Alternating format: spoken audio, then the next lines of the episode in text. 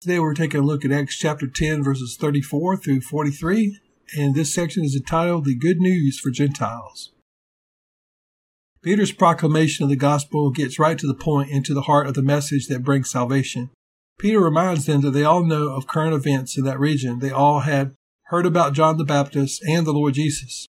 They knew that he went around doing good and healing people and driving out the devil. Peter confirms that this very same Jesus is the Lord of all, and that he was crucified on a cross, he died, but he rose again from the dead on the third day. Peter tells them that he and the other apostles are personal eyewitnesses of these things.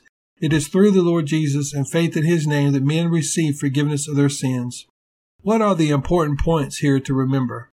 The life and the ministry and the death and the resurrection of Jesus Christ were all observed by men who lived with him, ate food with him, listened to him, and walked down the road with him.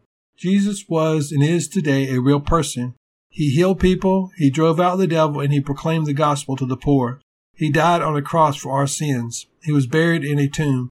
He rose from the dead on the third day. Through faith in the name of Jesus, men receive forgiveness of their sins.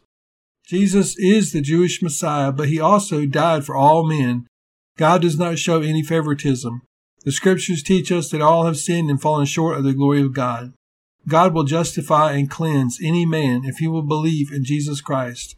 Jesus is the way and the truth and the life. He is the only way to God. He is the only way that we can receive forgiveness of our sins.